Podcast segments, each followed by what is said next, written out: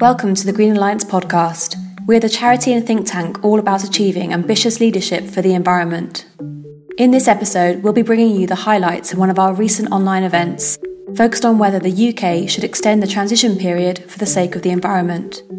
During this one hour discussion, we were joined by an expert panel Jill Rutter, David Baldock, and Maria Lee, who reflected on the current state of the negotiations between the UK and EU and discussed what needs to be done before the end of the transition period to ensure the environment remains protected and what the consequences would be of not reaching an agreement before the deadline.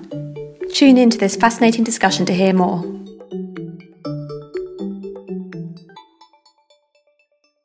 Welcome to this Greener UK event on what ending the Brexit transition period on the 31st of December, with or without a deal, will mean for the environment. My name's Shaun Spiers, Chair of Greener UK, and I'll be steering the discussion. Yesterday, Carolyn Fairbairn, Director General of the CBI, wrote about the air of resignation surrounding the Brexit talks. And it is remarkable, even given COVID 19, how little attention the talks are getting from MPs and the wider public we do all indeed seem resigned to accept whatever outcome the negotiators uh, arrive at.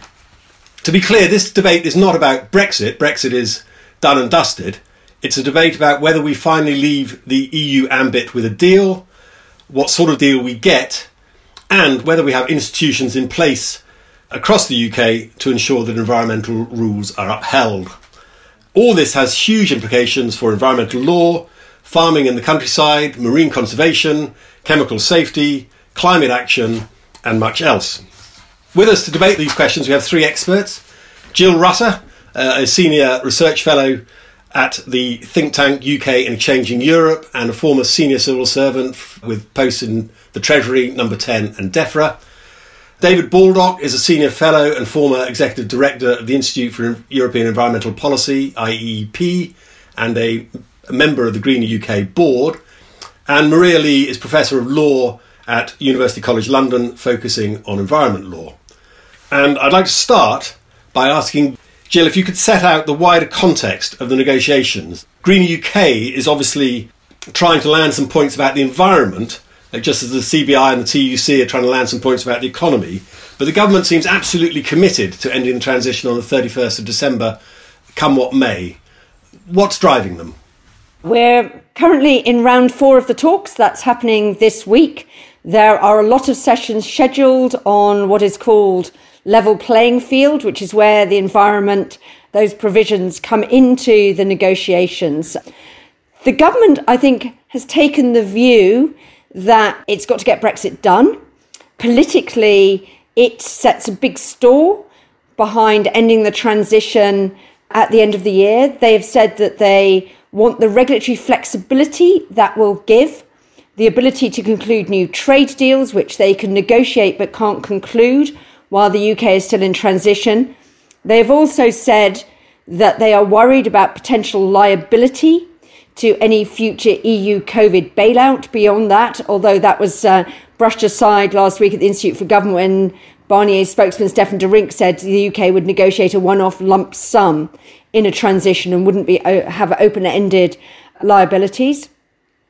And I think political momentum is there. They also, I think, think that if they agree a transition, that doesn't make it any quicker to conclude a deal, that it will take the foot off the pedal. And all you will get in an extension is basically a sort of fallow period where everybody goes back and concentrates on dealing with COVID and things like that and that they would find themselves in exactly the same position as they do now, with big ideological differences between the two sides in a year's time or in two years' time if they went for the two year transition. The problem, of course, is that the provision in the withdrawal agreement to ask for an extension terminates at the end of this month. The Institute for Government produced a paper last week called Securing More Time, which looked at other options if both sides decided later that they might want a bit of extra time for negotiation, implementation, or ratification, and concluded that actually, if you lose this easy option, it's extraordinarily complicated. It would be tantamount, really, to negotiating another separate international agreement with the EU. The EU would have to find a treaty base to do it. The Article 50 treaty base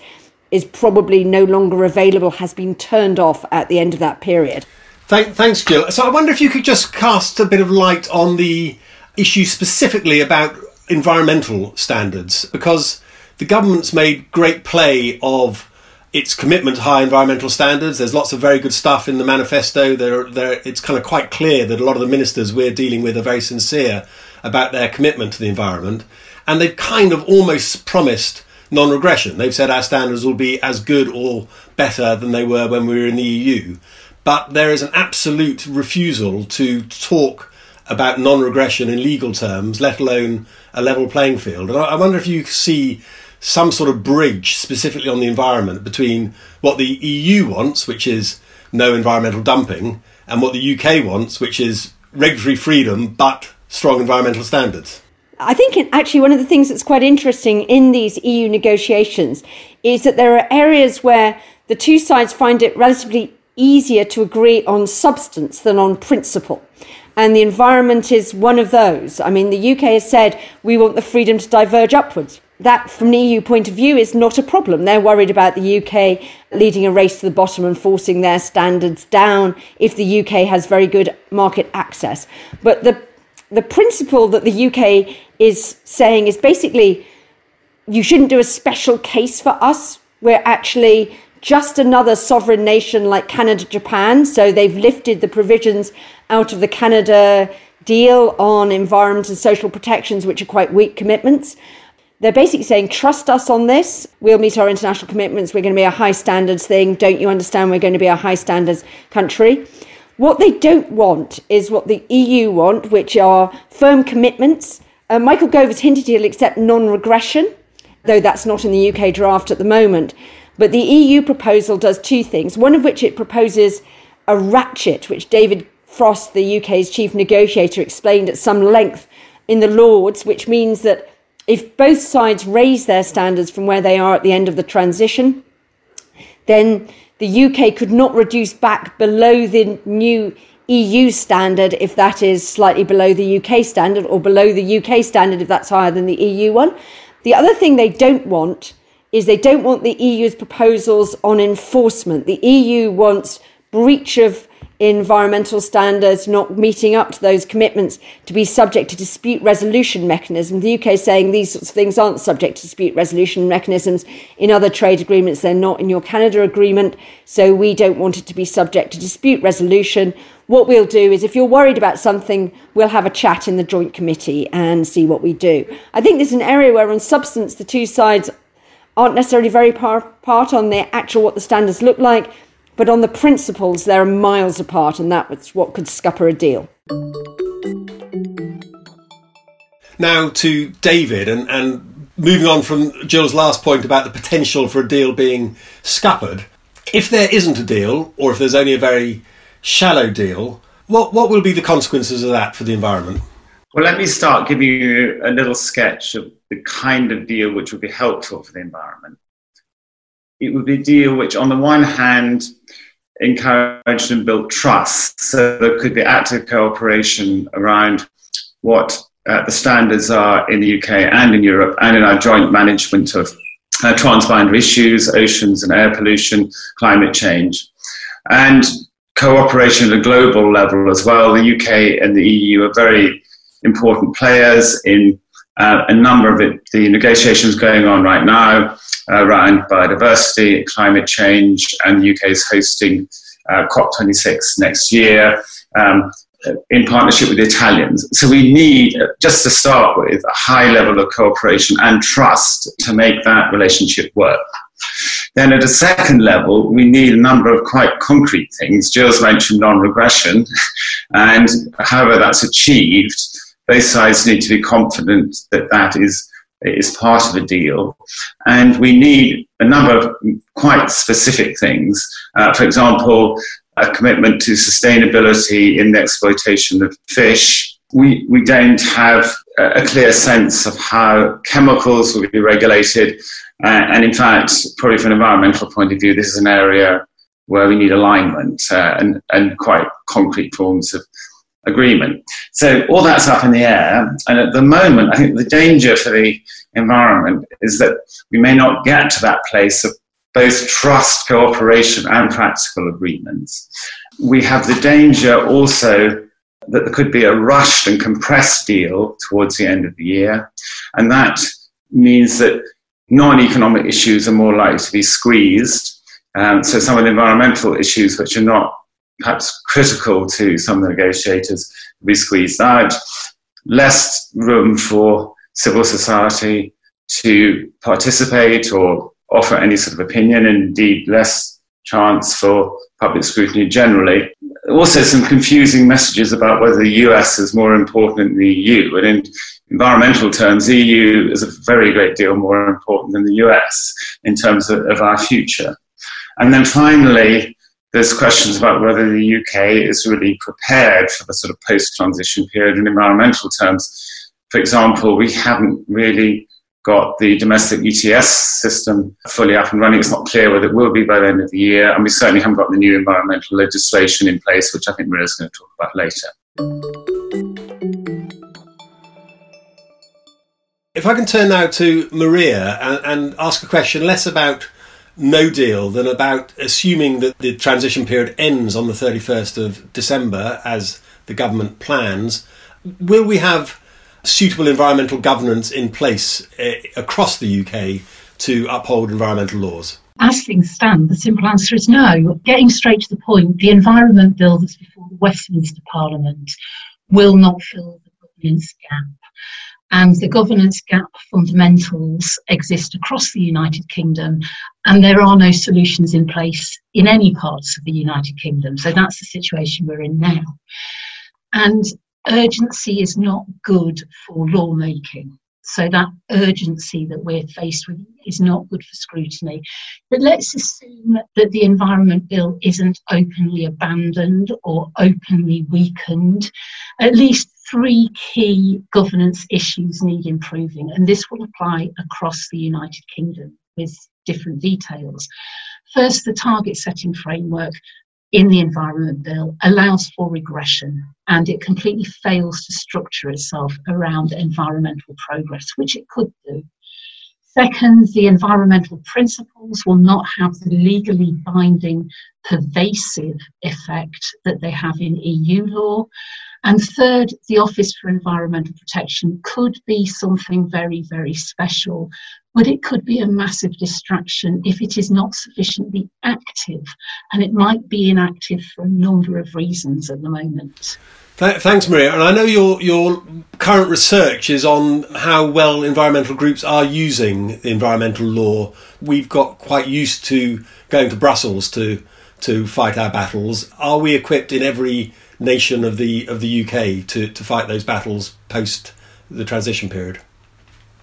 A simple answer, but I'll give you the long answer.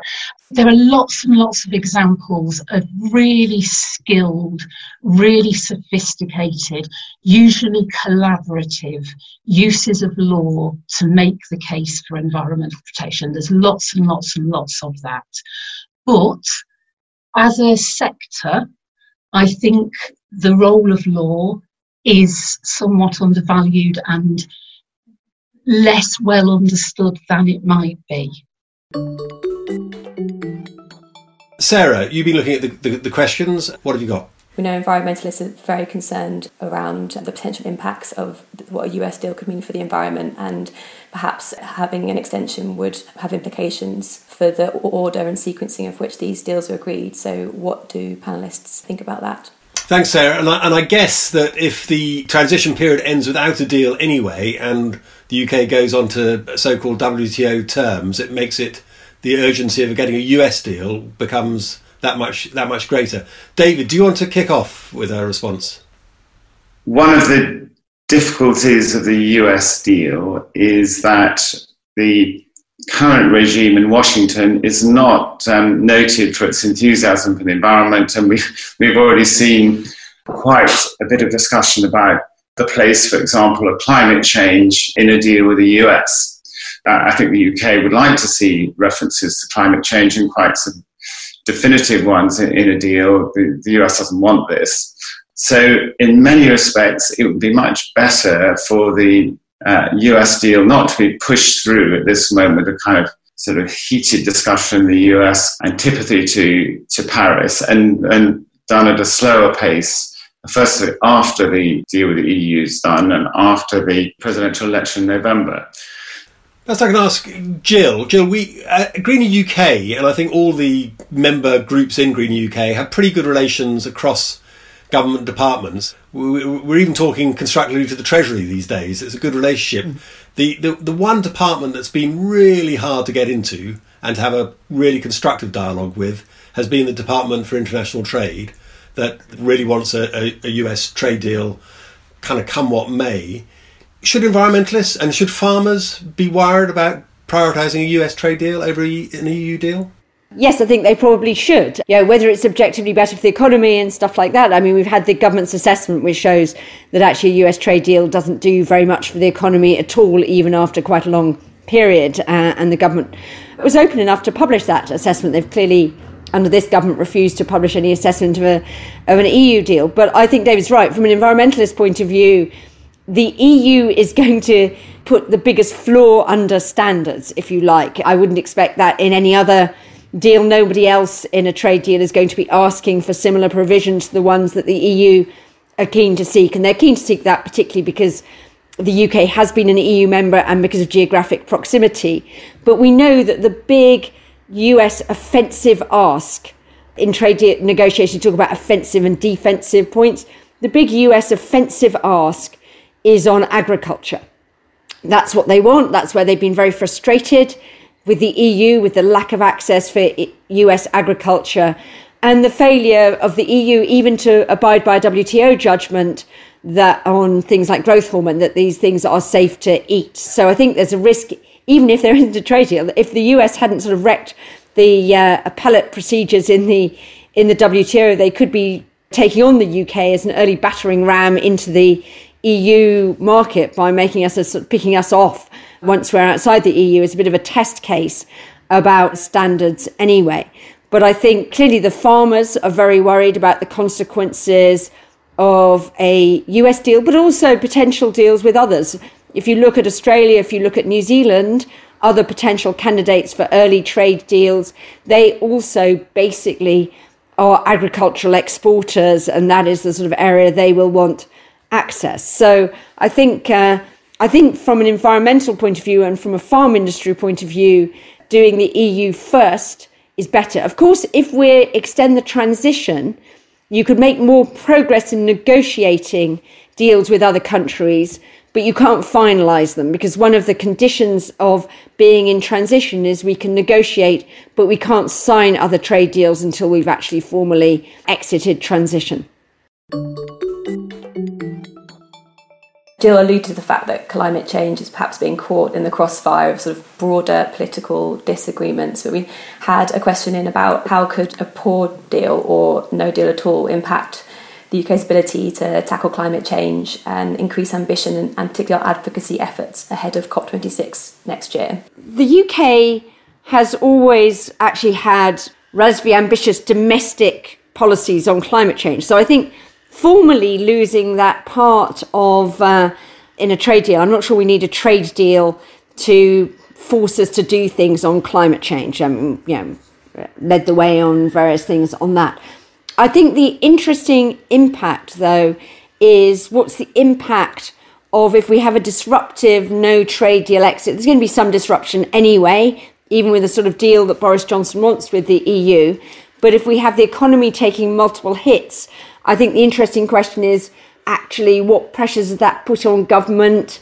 Does it go faster in accelerating a green recovery? Or does it mean that it actually looks at ways of alleviating costs, postponing things, and stuff like that? Because the one thing you know that a disruptive no deal exit would do, or indeed the transition to the Johnson deal, then is take an economic hit. So I think it's mainly through that effect. The other thing I think, as David said, is they need to be doing massive international diplomacy in the run up to the COP. That's been quite stymied at the moment just by the preoccupation with COVID, but also the fact that nobody can do any of that sort of face to face diplomacy that the French did huge amounts of in the run up to their COP. So I think there is a problem of being perceived to be a sort of bit of an international pariah if you're then trying to sort of lead the world to a new future. And I think that would be quite difficult. And you'd have a very preoccupied government that doesn't have a lot of natural allies to bring with it. And it will need to be cooperating very closely with the EU, who are our closest allies on climate change, if we're going to get anywhere there. Thanks, Jill. And, and, E3G have just produced a very good paper making the case that the UK and the EU really need to be working together to ensure a successful COP26, and, and, at the moment there seems to be such bad blood between them, particularly on this issue in the negotiations, that it, that it seems to be risking that. I don't know if, if David or Maria, you, either of you want to comment further on this, and, and David, perhaps also on the ETS, because I think that's going to increase the costs of decarbonisation, as I understand it. Yes, and I think, and I agree with what, what Jill said entirely. At a more kind of operational level, it's important to maintain cooperation in running the energy supply system on both sides of the channel, not least if we want a, a more ambitious uh, development of renewables, because with increasing share of renewables on the grid, there is an issue with intermittency and therefore needing a broader base of, of supplies you can possibly get. A more linked up system is better, allows you to have more renewables more cheaply therefore, the UK has got a particularly strong interest, you know, if we want to have a renewables-based economy and having a very connected set of systems. Therefore, we do want cooperation around energy policy and around some disciplines that go with that, the connectors working. And it does make sense for us as well as the EU to have the same carbon price so that, that we don't get perverse investments moving around to, to take advantage of lower prices. Uh, we very much need that for sort of post-COVID recovery. And as part of that, if the UK is having a separate ETS, which is the proposal about emissions trading system from, from the EU, we do need those two systems to be aligned, if possible, working the same carbon price, giving the same message, uh, both to industry and to suppliers.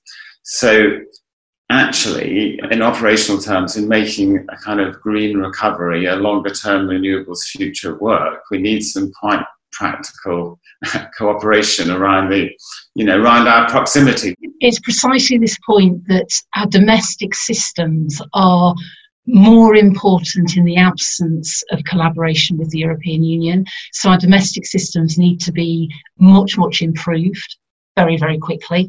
That's not easy, and scrutiny goes missing in cases of urgency.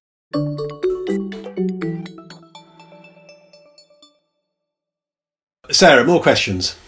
I just I got a question ahead of time about what progress needs to be made to ensure that the environmental principles will be applied consistently and robustly across the UK. So I wonder whether Maria could say something on that one.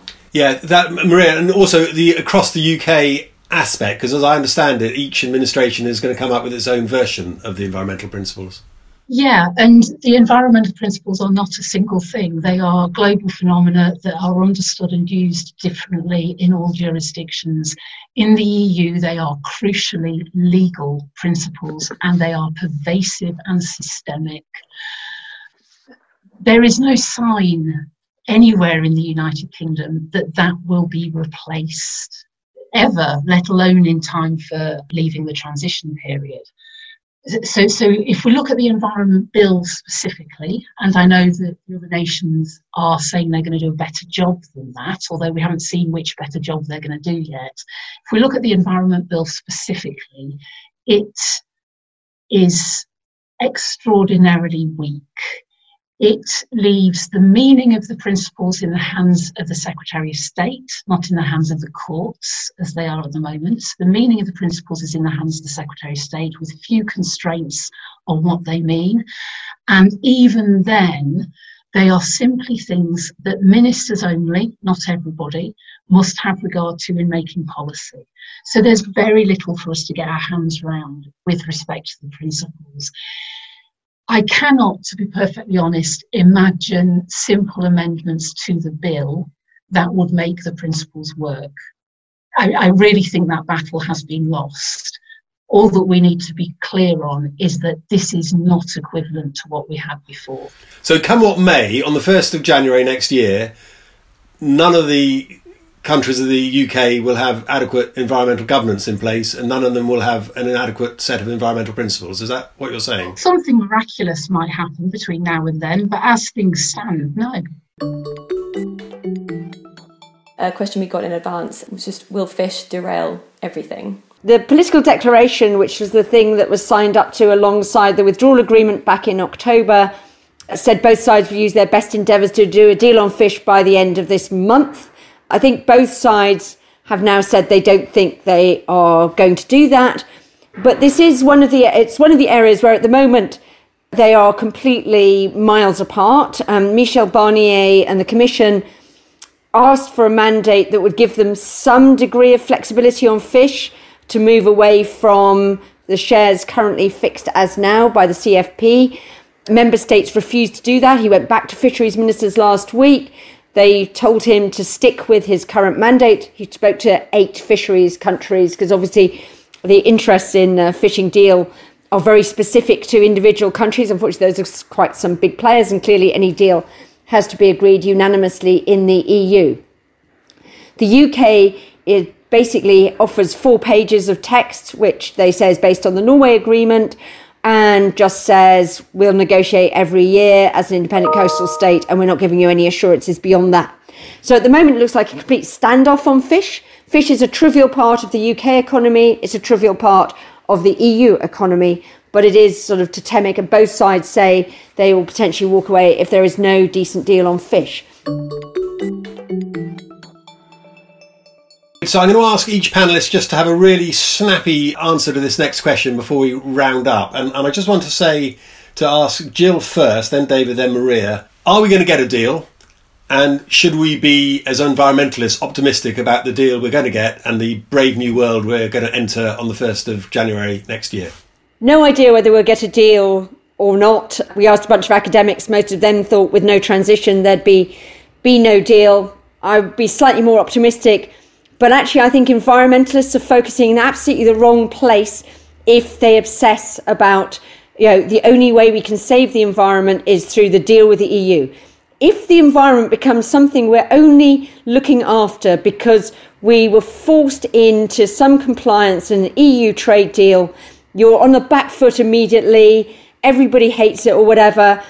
There are huge opportunities to bring this back home, you know, this is a nation that I think is very pro environment.